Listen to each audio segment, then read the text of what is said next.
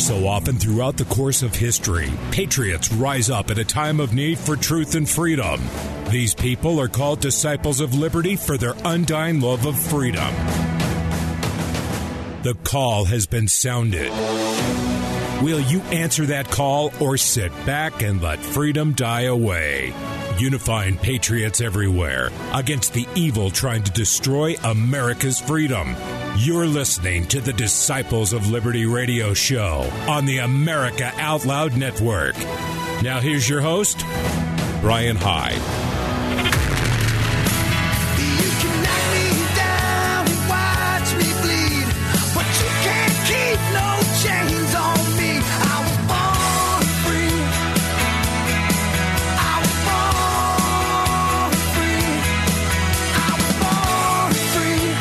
Welcome to the Disciples of Liberty show. Glad you could join us today. You know, I, I feel such confidence as as I start off this show uh, because I am absolutely certain that there is no such thing as a mass formation psychosis taking hold of a large segment of our population. And I can hear you say now, Brian, how can you how can you say something with such utmost confidence? How can you assert that there is no such thing as a mass formation psychosis? And the answer is because all the major propaganda organs of our time, including the big tech, mass media, and all of their political allies, Time Magazine and Politico and CBS and MSN and ABC and Facebook and the Washington Post and factcheck.org, they all have concluded unanimously that no such thing exists. And if we can't trust them to tell us the truth, well, then who can we trust? All right, I'll switch off the sarcasm. You're, those of you with sarcasm detectors probably are going, "Why? Why is my detector emitting smoke and showers of sparks?" But I'm laying it on a bit thick. But holy cow! I I try not to be too cynical, and I try not to be too shocked at the the depths of depravity to which uh, some of the narrative managers are willing to go to defy reality and to assure us you can't trust your lying eyes. You can only trust us. But even this strains incredulity. There is no evidence of mass or of pandemic mass formation psychosis, say the fact checkers. Well, gee, we ought to probably listen to them then, right? Actually, it's a pretty serious issue, and it's probably something that you have tapped into yourself, wondering how can so many people be so utterly uh, cowed by information that is not holding up to the light of reality. And this is particularly true regarding the pandemic. And I, I, I, I hate to hesitate because I want to be a truth speaker who just, you know, boldly says, look, this is what needs to be said. But I also have to consider, you know, that there are certain catch catchphrases or key words that uh, algorithms out there and artificial intelligence are trying desperately to sniff out and snuff out before they can make it to the eyes of too many members of the public. It's kind of curious. You know, there was a time when it seemed like truth was enough to stand on its own and, you know, people could be trusted to access as many facts as possible. In fact, it was encouraged. No, no, no. Get a look at as many different ways of looking at the issue as you want to, and then come to your own decision. That's not the times that we live in, though. And when you hear phrases like mass formation psychosis, I think Dr. Robert Malone is, is actually one who has been using this a lot to describe how such a large section of the population finds itself in, in a trance or under the, the spell of uh, a bunch of authoritarian Svengalis who have, have basically cranked up their control over the masses. So I guess we start with what exactly is a mass formation psychosis? And thankfully, there are people who have uh, have offered some some really great ideas on this. The uh, Idea Factory, for instance, has a marvelous video. It's about 16 and a half minutes long. I just want to play a couple of minutes for you because I want you to I want you to hear some of the basic concepts behind the manufacturing of a mass psychosis. Actually, it's the Academy of Ideas. I want to make sure I'm giving proper billing here. Can sanity return to an insane world? This is their latest video, and I strongly recommend you check it out for yourself. The masses have never thirsted after truth. They turn aside from evidence that is not to their taste, preferring to deify error if error seduce them. Whoever can supply them with illusions is easily their master. Whoever attempts to destroy their illusions is always their victim. Diseases of the body can spread through a population and reach epidemic proportions, but so too can diseases of the mind. And of these epidemics of the latter variety, the mass psychosis is the most dangerous. During a mass psychosis, madness becomes the norm in a society, and delusionary beliefs spread like a contagion.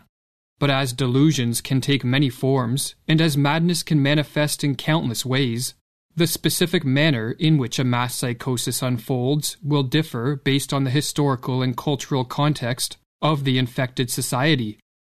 In the past, Mass psychoses have led to witch hunts, genocides, and even dancing manias. But in the modern era, it is the mass psychosis of totalitarianism that is the greatest threat. Totalitarianism, writes Arthur Versluis, is the modern phenomenon of total centralized state power, coupled with the obliteration of individual human rights. In the totalized state, there are those in power and there are the objectified masses, the victims. In a totalitarian society, the population is divided into two groups the rulers and the ruled, and both groups undergo a pathological transformation. The rulers are elevated to an almost godlike status, which is diametrically opposed to our nature as imperfect beings who are easily corrupted by power. The masses, on the other hand, are transformed into the dependent subjects of these pathological rulers and take on a psychologically regressed and childlike status. Okay, I'm going to stop it here, but you get the idea. And and I know it's look for myself included, the idea that uh, this could not be happening right now. That's the first thing I want to think because I don't want to believe, first of all, that that kind of mendacity is a part of the world that we live in. But secondly, I don't want to be caught up in it. And I understand, you know, that there's there's a real concern about I would be so ashamed to think that I was so easily duped and I was, you know, pulled into into their spell or into, you know, their their cult of personality. But I submit for your consideration that maybe that is actually happening right now all around us today with this uh, pandemic as as a good uh, basis to to get people in fear and therefore more easily uh, manipulated, more, more more malleable to the wishes of those who want to rule us and the systems by which they're seeking to rule us. Look, I get it if that sounds like tinfoil hat territory. Even a couple of years ago, right? I mean, the very beginning of 2020, before the pandemic really became, you know, common knowledge and, and impacted the, the policies to address it, impacted our world and turned them upside down like they have. That would have sounded crazy.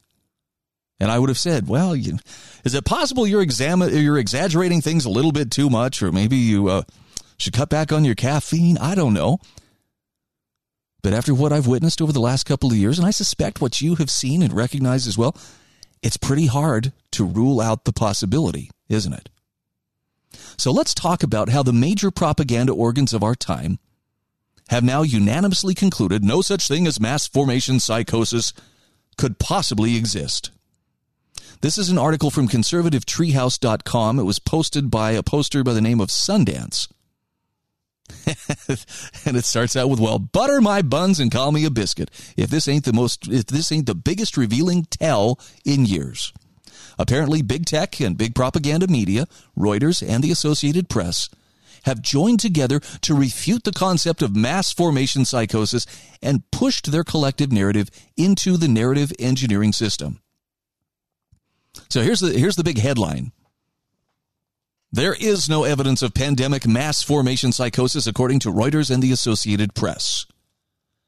And here's kind of the slug for it. Mass formation psychosis is not an academic term recognized in the field of psychology, nor is there evidence of any such phenomenon occurring in the COVID 19 pandemic. Multiple experts in crowd psychology have told Reuters and the Associated Press. Now, the article goes on to say the AP and Reuters quickly rushed to fact check to stop people from recognizing what is the most likely cause of their own psychosis. In a world where things are no longer shocking, well, this is a little shocking, and in a weird, seemingly Orwellian kind of way. Yes, Alice, the same experts in media who are credibly accused of creating and enabling the mass formation psychosis, they would like to assure us that no such reality exists. How do we know? We've asked our experts. you wouldn't question them, would you? This is almost too funny. So here's some quotes from the article. This is from the AP. This concept has no academic credibility. Stephen Reicher, a social psychology professor at University of St Andrews in the UK, wrote in an email to the Associated Press. The term also does not appear in the American Psychological Association's Dictionary of Psychology. Now, I just want to remind you that uh, the American Psychological Association is the same outfit that back in, what was it, 1973, 1974, voted to remove homosexuality from the DSM as a type of mental disorder. And look, I'm not trying to say let's let's reignite the whole, you know, gay rights debate here, but the bottom line is there were people who were seeking psychological treatment because they were engaging in compulsive same-sex relations.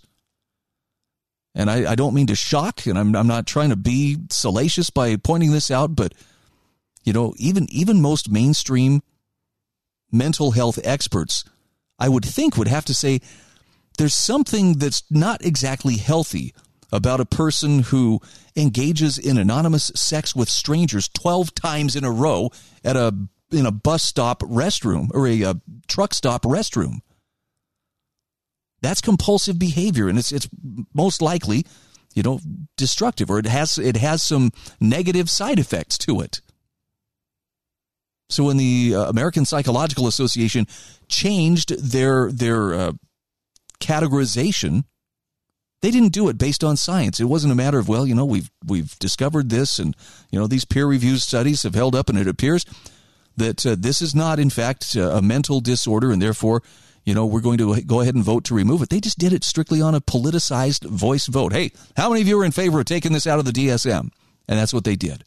If you want to read a really great book on it, a Freedom Too Far by Dr. Charles Socarides. He's actually a psychiatrist, and uh, it's it's a marvelous book. It's a terrific resource. All the more marvelous because Dr. Socarides can hardly be accused of being some Bible thumping fundamentalist Christian who hates gays or anything like that. He has a son who is homosexual. He has, uh, you know, great compassion for people trying to deal with compulsive pathological behavior.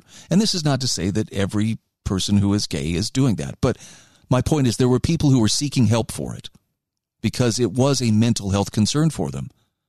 So when the Dictionary of Psychology or the American Psychological Association says, well, we don't recognize anything like this, just understand that for a long time, at least close to 50 years, they have been so politicized that they are willing to change their tune according to the doctrines of whichever way the wind is blowing and what's fashionable at that time. Okay, back to the article. Sorry for that uh, that sideline, but it's it's important that you understand these these these institutions are not above corruption. So psychosis in the article it says is a term that refers to conditions that involve some disconnect from reality. According to a National Institutes of Health estimate, about 3% of people experience some form of psychosis at some time in their lives. Now, the description of mass formation psychosis offered by Dr. Robert Malone resembles discredited concepts such as mob mentality and group mind, according to John Drury, a social psychologist at the University of Sussex in the UK who studies collective behavior. The ideas suggest that when people form part of a psychological crowd, they lose their identities and their self control, they become suggestible, and primitive, instinctive impulses predominate. He said in an email. Drury said the notion has been discredited by decades of research on crowd behavior. No respectable psychologist agrees with these ideas now. Now, multiple experts told the AP that while there is evidence that groups can shape or influence one's behaviors, and that people can and do believe falsehoods that are put forth by the leader of a group, those concepts do not involve the masses experiencing psychosis or hypnosis. Now, there's more in this, and, and you can probably link, uh, we'll link to this in the show notes so you can check this out for yourself. But the assurance is that no, no, no respectable psychologist would ever agree to this. Well, maybe I'd like to know what uh, some of the less than respectable psychologists are saying. Because I believe in getting the best, most well rounded view. I want to see this from a different vantage point. And the idea that, uh, well, you know, there's no such thing as group mind or mob mentality, really? So everything we saw playing out over the summer of 2020 was just, you know, enlightened individuals making their best choices, living their best life, or something like that? Yeah, I don't buy it. Reuters, by the way, offers this simultaneous rebuttal of the, the idea of mass psychosis or mass formation psychosis, saying mass formation psychosis is not an academic term recognized in the field of psychology, nor is there evidence of any such phenomenon occurring during the COVID 19 pandemic. Multiple experts in crowd psychology have told Reuters. Who are these experts? And what exactly have they said? And where is the evidence to back up what they're saying? Well, Reuters says there is no evidence to suggest a mass formation psychosis has occurred during the pandemic, experts told Reuters. The term itself is not recognized among academics. And modern research into crowd psychology has shown that crowds do not behave in mindless or non individualistic ways. Again, anybody who was watching rioting, I'm sorry, mostly peaceful protests and the like, might beg to differ. This is not to say that, you know, every conspiracy theory out there is true, but for crying out loud, the very people who have been trying to scare not just the American people, but the world into compliance with increasingly draconian and totalitarian measures now these are the same experts that are stepping up and saying, well, you know, in our field of study, we don't recognize this. Who cares? For that matter, who believes you at this point? Your credibility is shot. So yeah, give us give us some evidence. Instead of assuring us that no, no, no, we, we haven't been manipulating people's fears and we haven't triggered people into behaving, you know, in, in bizarre and incredibly antisocial ways. I'm I'm thinking of the the the woman who confronted a man last week, and I can't even remember where this was. He he just said, "Look, I was I saw this on Twitter. The guy was like, "Hey, I'm standing at this at the store, and this woman comes up, pulls her mask down, and spits on me because I'm not wearing a mask." Okay, in what universe is that rational behavior? Where would that be a sign of a person who is thinking clearly and rationally and hey, look, buddy, I'm just trying to help you, but uh, we've got a pandemic going on here and we've got to, we all have to do our part. No, she went right to stark, raving, spittle flinging lunatic.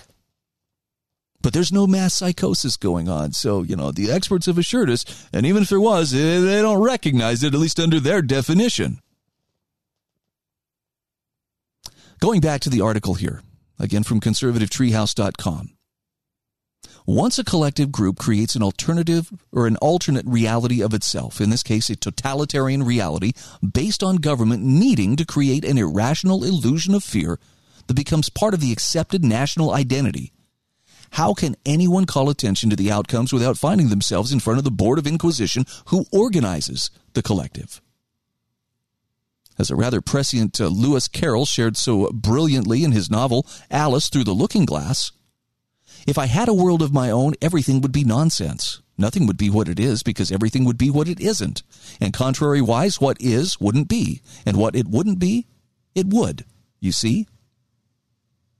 So, put another way, if the pod under your bed malfunctioned, but the pods under all the other beds in the city worked, what happens when you awaken and you realize you are not one of them, but you must engage in the world of them while looking for others like yourself whose pods hopefully malfunctioned? That's the current challenge right now for anyone trying to communicate on contrary evidence and yet avoid the ire from the collective board of COVID compliance who've successfully brainwashed the audience. So that's where we are. Cheers! I still believe that there's a lot of, of Marxist disinformation that uh, that goes into this this brainwashing and and psychopolitics. You know, and I, I'm not the kind of person who's looking for communists under every rock and behind every bush. But I definitely seem to, to see a pattern that has emerged. And, and I see this not only in the people who are denying that there's any kind of mass psychosis. People aren't really freaked out and, and doing crazy things, you know. Look, have you seen some of the extent that people have gone to to try to uh, to avoid, you know, COVID? How many times they've been willing to go get jabbed? with the assurance, well, if you just everybody just does this, or does this, or if enough people do this, why we can get our lives back. No. You're never going to be fully vaccinated for the people in power because as long as they have that card in their hands, as long as they can hold this over your head, well, we'll tell you when you're fully vaccinated. They're just going to keep moving the goalposts. And that's what they've done. And the good news is there are a lot of people right now righteously pissed off because they went out there thinking that they were going to do the right thing. Well, it's a sacrifice. I don't really want to do this, but it's for the good of society. And, you know, the nurse who gave me the shot gave me a piece of candy, told me I'm a hero for what I'm doing. Oh, you think I'm making that up? I'm not. That's, that's legitimately how many uh, medical establishments have handled it. And so they go in there and they do this. And again, sometimes against their will. They go and they get the vaccine and Maybe they have an adverse reaction, maybe they don't, but the bottom line is those promises about if everybody, or at least if enough people will do this, we can get back to normal. It doesn't happen. They're still required to wear masks. They're still required to socially distance. They now have to carry papers. You want to know what the definition of irony is? The Holocaust Museum requires people to show their vaccination papers before they are allowed admittance. I wish I was joking. I'm not. So the good news is there are people who are recognizing, hey, we were told one thing. We were told that this vaccine would slow the spread or stop the spread. It clearly doesn't. In fact, uh, just over the weekend, CDC uh, Director uh, uh, Rochelle Walensky was on the air, on television, talking about how, well, we've reached the point now where the vaccine cannot stop the spread of the virus, then what's the freaking point? And these people are getting really ticked off because they realize they've been lied to. They've been manipulated. Come on, witch burning was a real thing. The panic that struck much of the eastern United States in uh, the broadcast of War of the Worlds back in 1939. That was a very real thing people became disconnected from reality because of fear, and we're supposed to pretend like, but that could never happen in our day and age. Especially, it could never happen over a virus that nobody can see, but that we're told to presume is lurking everywhere. I mean, it's sad. It's really sad. And none of this is to suggest that there is no virus. There is, you know, I personally, I believe, yeah, COVID is, is a real virus. I also happen to believe that it's likely a human engineered virus, which means the people doing gain of function research, trying to make it more communicable, are not the kind of people that you and I want to be associated with, whether they're from the Chinese Communist Party or working on their behalf, or whether they're from our own government. Not good people. Like we should separate ourselves from them quickly and permanently and not uh, not plan on palling around or rubbing shoulders with them again. I guess this illustrates why it's so important that you have to be willing to challenge the prevailing narratives. You have to be willing to, to question what people in power are telling you. When they're sitting there telling you, and you all, and when it's like unanimous, all these systems of propaganda, all the narrative managers, all the king's horses, all the king's men, are telling you there's no such thing as a mass psychosis right now. You know, given their track record and given their penchant of playing fast and loose with the truth, I mean, I'd be pretty hesitant to believe anything that they say.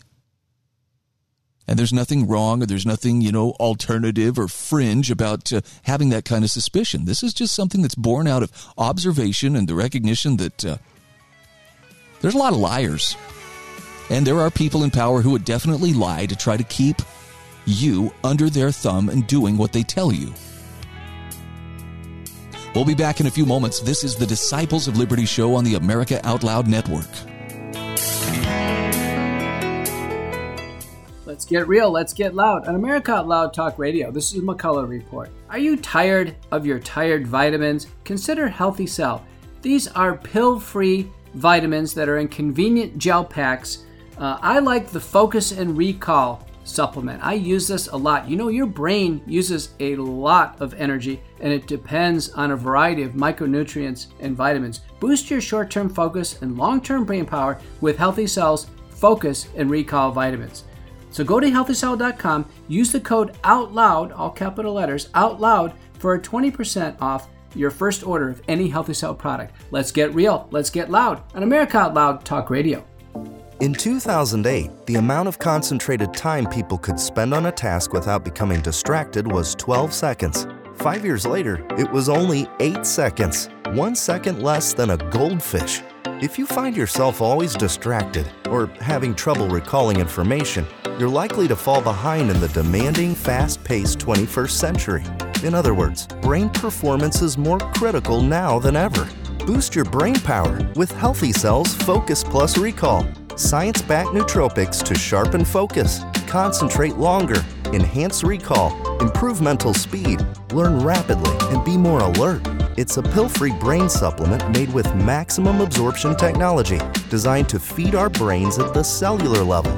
Take it for a test drive.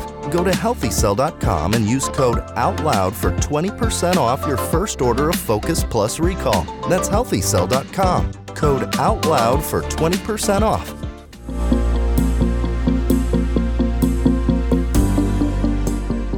Today, America stands at the crossroads of history. Our actions will determine the fate of our nation. Well, that journey starts here and starts now. We invite you to join us in making the ultimate difference. Subscribe to our podcast and newsletters. Turn notifications on and stay in the know. You'll find all that back at AmericaOutloud.com liberty, and justice for all.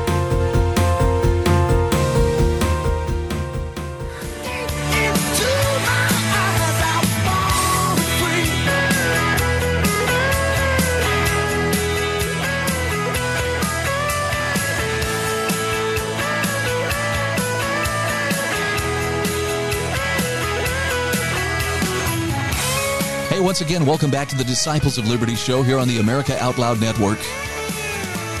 I'm Brian Hyde. And I'm coming to the conclusion that if you want to speak the truth these days, you've got to have a stainless steel backbone and a couple of big brass ones to go along with it. You know, the masses are conditioned to see people like you and me who question what we're being told, the, the wrong thinkers of society. We're being portrayed as the cause of their misery. And I think we know that's not the case, but uh, you know what? If enough people believe it, they start acting like it. So, what do you do in a case like this? Well, I think you speak the truth as best you can, but you also speak the truth and learn how to persuade people without just simply trying to dominate them. I wanted to touch on this briefly. Gary Barnett, uh, in an article published on lewrockwell.com, says we can never stop speaking out because only the truth will set us free. And he starts with a quote from William Faulkner. It says, Never be afraid to raise your voice for honesty and truth and compassion against injustice and lying and greed. If people all over the world would do this, it would change the earth. Now, this is kind of a follow up to our discussion about uh, mass psychosis in the last segment. Gary Barnett says we now live in a world consumed by what is currently being referred to as mass formation psychosis. The phenomenon's not new, but it is very real. And considering today's fake pandemic madness, it has overwhelmed the entire planet at once. This has never happened before on this scale in human history. So the risk of this collective insanity is nothing short of total devastation at the hands of tyrants. While the term mass formation has taken center stage as of late, this is simply a collective mentality where most all think as one in order to gain approval of the group. To force communal gathering for the purpose of perceived safety, cling to the social norm of the moment, and of course vilify any who choose not to, perf- not to conform. This has been properly compared to societal mass hypnosis, but again, never on such a scale as we're seeing today. It happened in Stalinist Russia In Nazi Germany, it also happens in the build up to war. False flag events used in the past in this country to stoke great fear have been able to achieve majority approval and collective support for heinous events. This happened due to the pre planned attack on Pearl Harbor to get the people behind World War II. It happened in the lead up to the Vietnam War due to the fake Gulf of Tonkin attack. It happened in the staged terror attack of 9 11 to falsely legitimize the aggressive war in the Middle East, and many other instances throughout history. January 6th is probably another good example of this, but, uh, you know, we're still, still doing some fact finding on, on that matter. Nonetheless, Gary Barnett says these events in the past caused a breakdown of intellect, majority support for the evil state, and succumbing to the whims of the ruling class, which led to any sorts of abuses not only against the victims of war, but against the domestic populations as well. And while this tyranny levied by the state is always obvious to those who do not accept and always question the mainstream narrative, they are few in number compared to the compliant herd. Now, mass psychosis has captivated the globe, all due to a purposely fabricated hoax called a coronavirus pandemic. This time it is extreme worldwide mass collectivism brought about due to lies, global collusion, and conspiracy, causing unlimited crowd ignorance. Barnett says once the individual is sacrificed for the meaningless common good and the brainwashed hordes gather together in complete irresponsible solidarity, all aspects of sanity disappear in favor of idiotic groupthink. Once this occurs, totalitarian policies advance in full view of all, but are mostly ignored by the general mob seeking to remain ignorant of reality.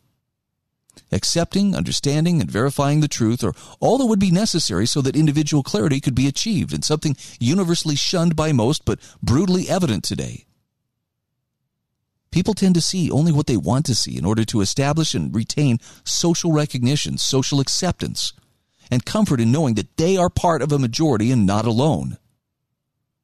Regardless of the weakness and great folly of this type of behavior, it's a part of humanity that's always existed, but has been partially, usually has been partially and temporarily discarded over time as the prevailing narrative break da- breaks down.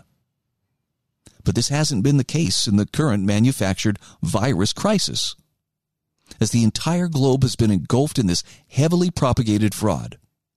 Gary Barnett says at no time in history has every country on earth acted in concert to push a single narrative. Even the thought of this happening is still mind boggling, but it has happened nonetheless. This fact alone exposes that the herd mentality of the human animal is not only real, but inherent to the psyche of modern man. And in order for something of this magnitude to take place, it is evident that the human population has regressed substantially considering intellectual growth, responsibility, confidence in self, and a belief in the individual nature of man.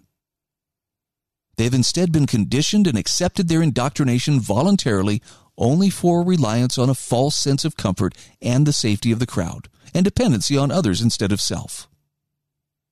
Although people are social creatures, what has sustained humanity has been the individual effort, tenacity, courage, and strong driving force to be free. Well, those traits now only exist with a small minority. And if that minority is eliminated or driven out, the downfall of man will be the result. Now, that's why those of us who know the truth can never stop speaking out and spreading that truth. Speaking truth to power is vitally important and necessary, but it's not enough. Speaking truth to all, everywhere, to all willing to listen, and doing so continuously in order to wake the hypnotically controlled minds of the masses is imperative. What was once considered to be a somewhat normal society with a higher percentage of individual thinkers over time became a controlled, indifferent society dependent on foreign substances to calm all their anxieties. Courage, toughness, confidence in the body's natural ability to fight off life's diseases and mental anxieties disappeared in favor of an escape from reality. This escape was fomented and fomented or fomented rather in part by the indoctrination and dumbing down of the general population with the help of the same financial educational, medical, pharmaceutical, and governing bodies responsible for the creation of this pandemic. Germ theory alone allowed for the mass distribution of chemical remedies for almost every ailment and every so called mental condition. This leading to a society fully dependent on fake psychological diagnoses of fictitious maladies and the use of non natural drug treatments. And the result has been the creation of a societal shift from one of more prevalent personal responsibility to one of almost total dependence. And it happened incrementally, affecting the physical body and also the minds of individuals and resulting in a collective dependency by the masses. So, what's being called mass formation, which naturally leads to mass psychosis, has become the norm, not only in this country, but in the rest of the world as well. Is it any wonder then that we're in this state of madness and fast approaching world totalitarianism? Gary D. Barnett says, never relent, never keep quiet, and always speak against the state and its false narratives. He counsels never sit idle in the face of tyranny and never allow apathy to invade your psyche. In other words, don't quit writing, making podcasts and videos, and spreading all factual information so that others, even those with closed minds, have at least the opportunity to see the light. The truth is our salvation. So the more of us exposing the lies, the more of us with courage to speak out, the more of us willing to disobey orders and mandates, the more chance that others may follow suit. He says silence is not an option unless servitude is to be guaranteed.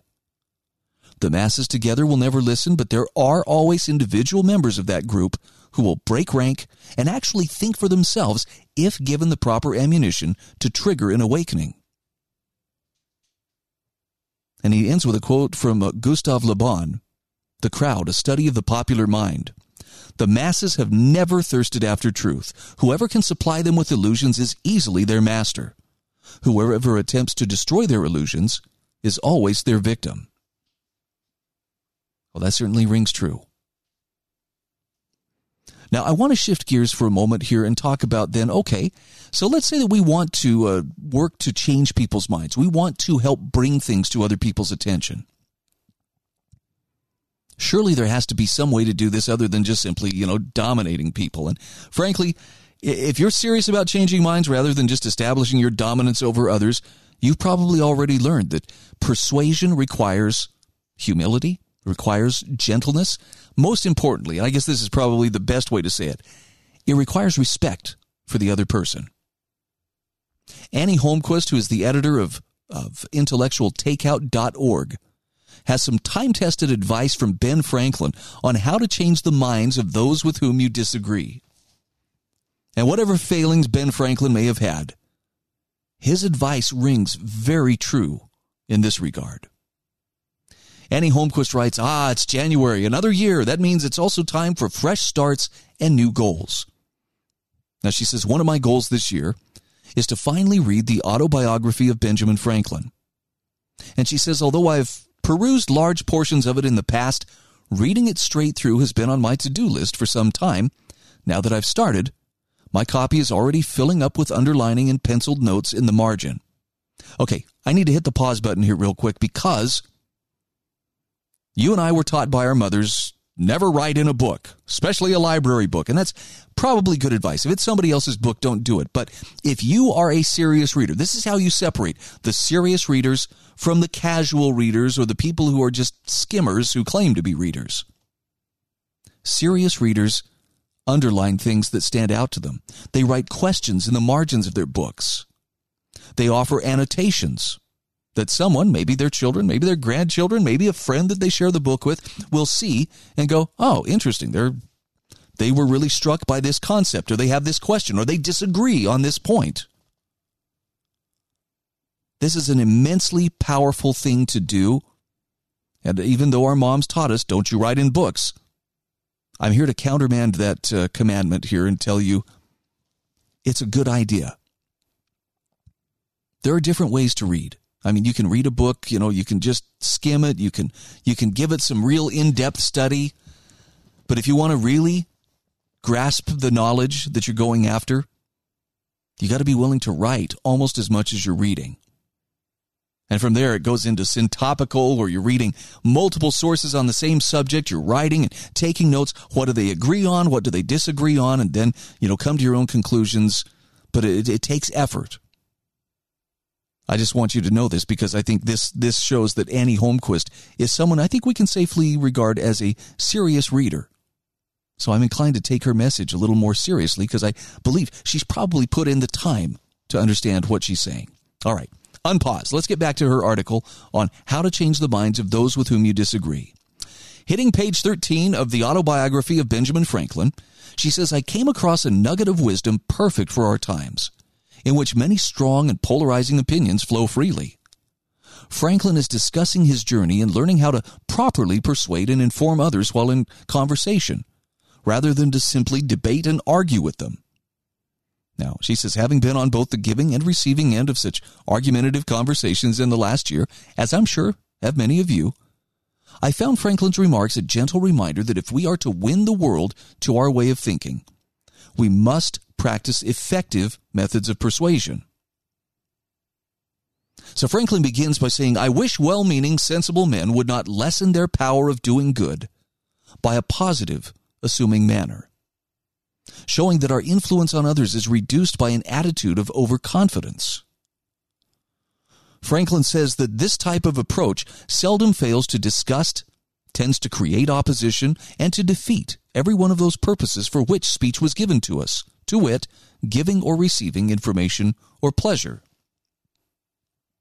Now, Annie Holmquist says to test the truth of this statement, one need only look to the news media, which have made a habit of condescendingly telling the American public what to do.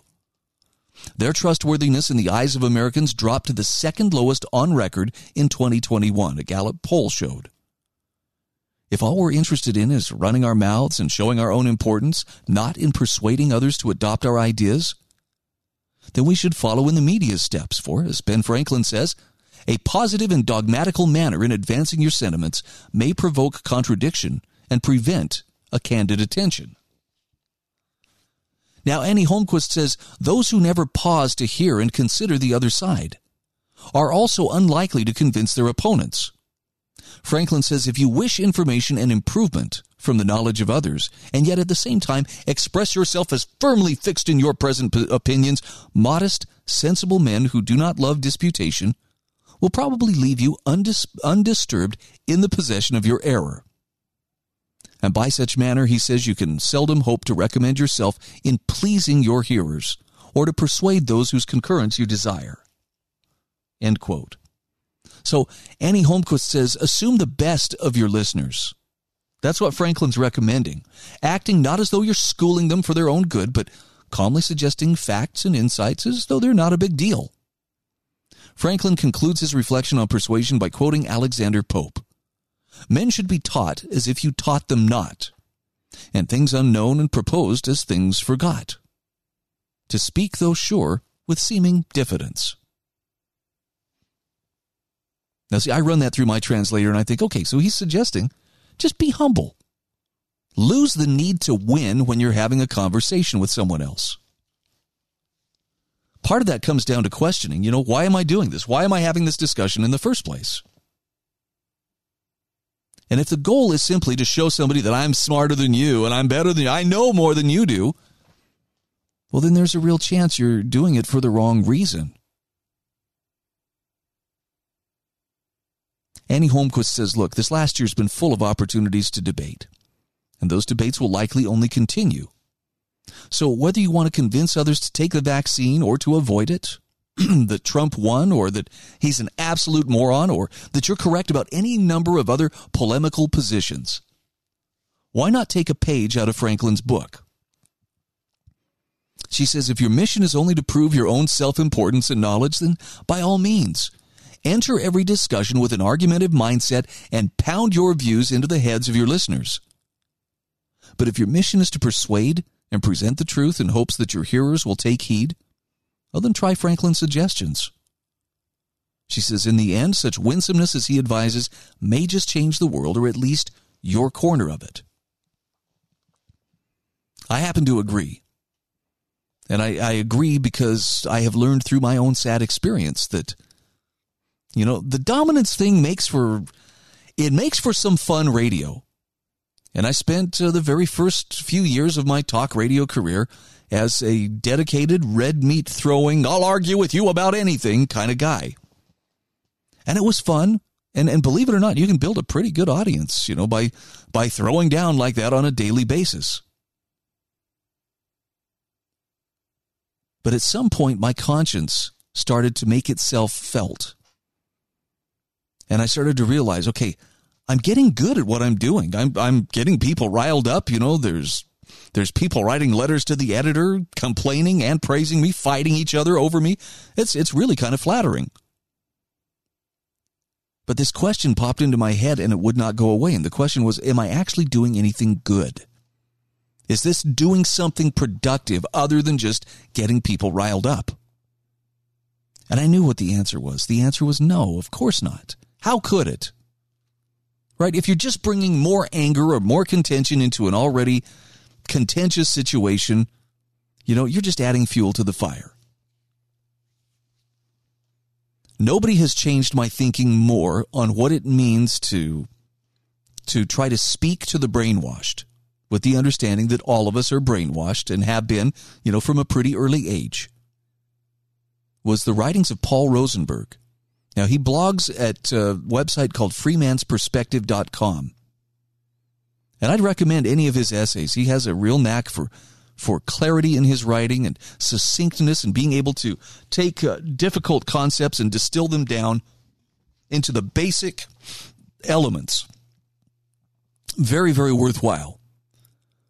But I will be forever indebted to him for introducing me to the idea that if you want to speak to people in a way that actually changes their heart or changes their mind or gives them the opportunity to see new truth, the very first thing you're going to have to do is lose the need to win.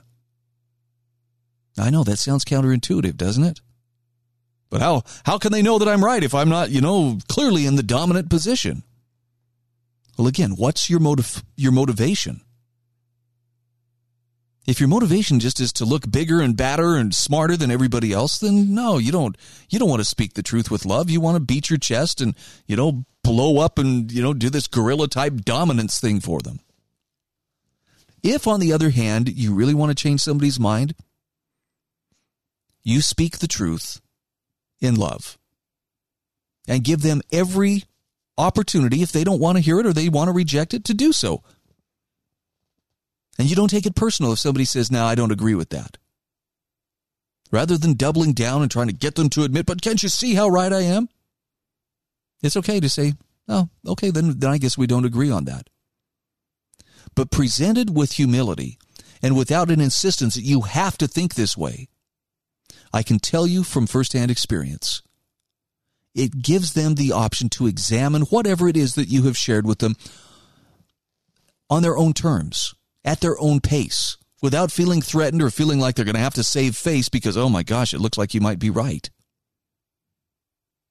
and even people who have reached out and and and very openly and publicly criticized me or called me out, you know, on my program and and uh, you know just dressed me down. You are this and you are that. I found that if I didn't respond in kind, if I just you know took the hits, kept on smiling, maybe that maybe they were spoiling for an argument and I just you know politely excuse myself. You know what this this started off as a conversation. Now it feels more like a fight. I would rather not fight with you. And you walk away from the conversation. Some people will say, well, it's turning tail and running. It's giving them the opportunity to consider what you have to say without, you know, coming to blows over it. And so many times I've seen people come back, sometimes months, sometimes years later, and say, "I've had time to think about what uh, what you said, or I have misjudged you, and I'm sorry about that."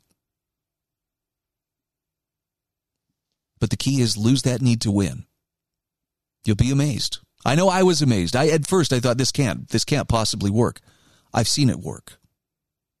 And in reality, I, I look at it now and think, how could I have missed this before? The only time I've ever changed my life or changed my mind in such a way that I'm willing to adapt that new truth into my life It's when someone shared it with me in a way where I felt loved, I felt valued, and it was absolutely clear that it's, it's up to you to decide what to do with this information. I was free to reject, to reject it or free to embrace it. But it gave me time to think about it. I hope that makes sense. All right, I have one more thing to share with you. This is kind of a neat article from Jeffrey Tucker.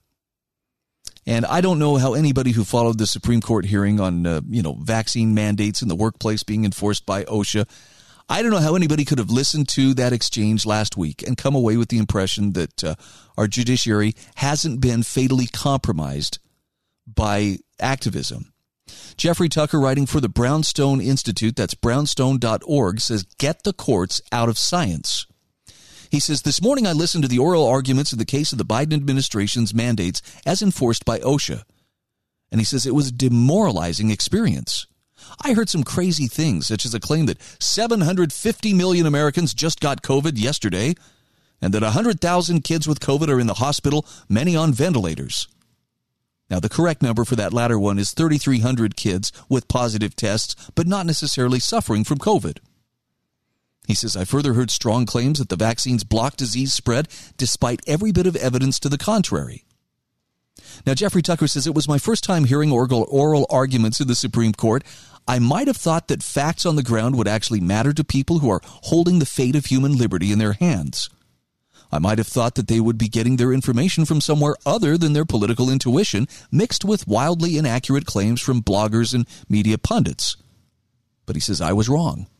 And that's deeply alarming. Or maybe it's a wake up call to us all. We've learned today that these people are no smarter than our neighbors. By that, he means the, the Supreme Court justices. No more qualified to address complicated questions than our friends. And arguably less informed than the Twitter sphere about basic issues of COVID and public health. Jeffrey Tucker says the backdrop of these arguments is that 74% of Americans of all ages have had at least one shot. Meanwhile, case numbers are up 500% in many places, and 721,000 new cases have been logged throughout the country. And that's obviously a large underestimate because it doesn't count at home tests, which are selling out in stores around the country. Now, the extremely obvious point, the most basic observation one can make about this data, is that vaccinations are not controlling the spread. This has already been granted by the CDC and every other authority. So, no matter what people say in retrospect, Jeffrey Tucker says, I seriously doubt that anyone would have predicted a future in which the pandemic highs would be reached following mass vaccination. It's not only true in the U.S., but also all over the world. However much they help with mitigating severe outcomes of the disease, at least for a time, they've not been successful in stopping the spread of the virus. They will not end the pandemic. And yet, he says, so far as I can understand this, that's the whole point of the vaccine mandate. It's to protect workers from getting COVID. There's zero, there is no zero evidence that this is possible with mass mandates in the workforce. People can get and are getting COVID every anywhere and everywhere, among which surely means the workplace too. And the vaccine is not stopping that. What will bring this pandemic to an end will not be the vaccines, but the adaptation of human immune systems exposed and then developing resilience. Now, apparently, he says there was not one mention of natural immunity during the oral arguments, which is truly astounding. In fact, he says, from what I could hear, there was a strangely truncated environment in which no one was willing to say certain obvious truths, almost as if a preset orthodoxy had been defined at the outset. There were certain givens that were simply not questioned, namely, that this is a disease without precedent, that the state can stop it, that vaccines are the best ticket we have, that the unvaccinated have absolutely no good reason to remain that way. Now, Jeffrey Tucker says, look, to be sure, the oral arguments aren't what decides a case. The briefs filed for the court are much better on the side of opposing the mandates, while the briefs for the mandates are filled with untruths that are easily exploded. In the end, he says it's very likely the mandate will be struck down in a 6 to 3 vote. And I'm glad for that. We should be relieved. However, we need to do some serious thinking about what's going on here. We are talking about a mandate that profoundly affects the health and well being of millions of people. The question of whether someone should take the vaccine is bound up with extremely complex empirical questions, and opinions run in every direction. From those who think it's the greatest gift of modern science to those who think the vaccines themselves are not only dangerous, but also unleashing ever more variants. These are matters of science, and they should be subject to debate, with the final choices made by individuals. But he says what absolutely cannot happen in any free, civilized, and stable country is to have such fundamental questions of liberty and bodily autonomy adjudicated by a panel of lawyers who have limited curiosity in the science, a lack of knowledge about facts on the ground that are available to anyone who cares, and who get their basic facts about a pandemic from TV talk shows and a prevailing media ethos that has no basis in reality. Tucker asks, How did we end up here? We need the answers to this question. Certain issues should be absolutely off limits to the courts. Those issues pertain to fundamental questions concerning science and its application to human health.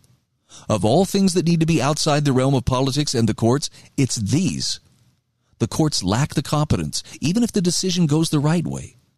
There is no real basis for feeling relieved and secure about our future. So Liberty might win this one and lose the next one. It all depends on the court appointments. That's not how a social order can operate. We need a system in which foundational issues of health, science, and liberty are outside the scope of the court system. He says the courts have been too acquiescent for too long. If we really had a functioning court system and a constitution that had followed, the forced closures of March 2020 would have been struck down in hours and ruled out as incompatible with freedom itself. He says, My highest hope is that majority opinion here, if it goes the right way, will not be narrow and evasive, picking apart the mandate based on technicalities, but rather sweeping and fundamental. It should say in no uncertain terms that this mandate should never have been issued, and that the court should never have to intervene in such matters in the future. So he says, let's hope this case awakens a culture and a world to a desperate need for dramatic reform. Human rights and public health are too important to be left in the hands of high courts. I agree. I'm Brian Hyde. This is the Disciples of Liberty show on the America Out Loud Network.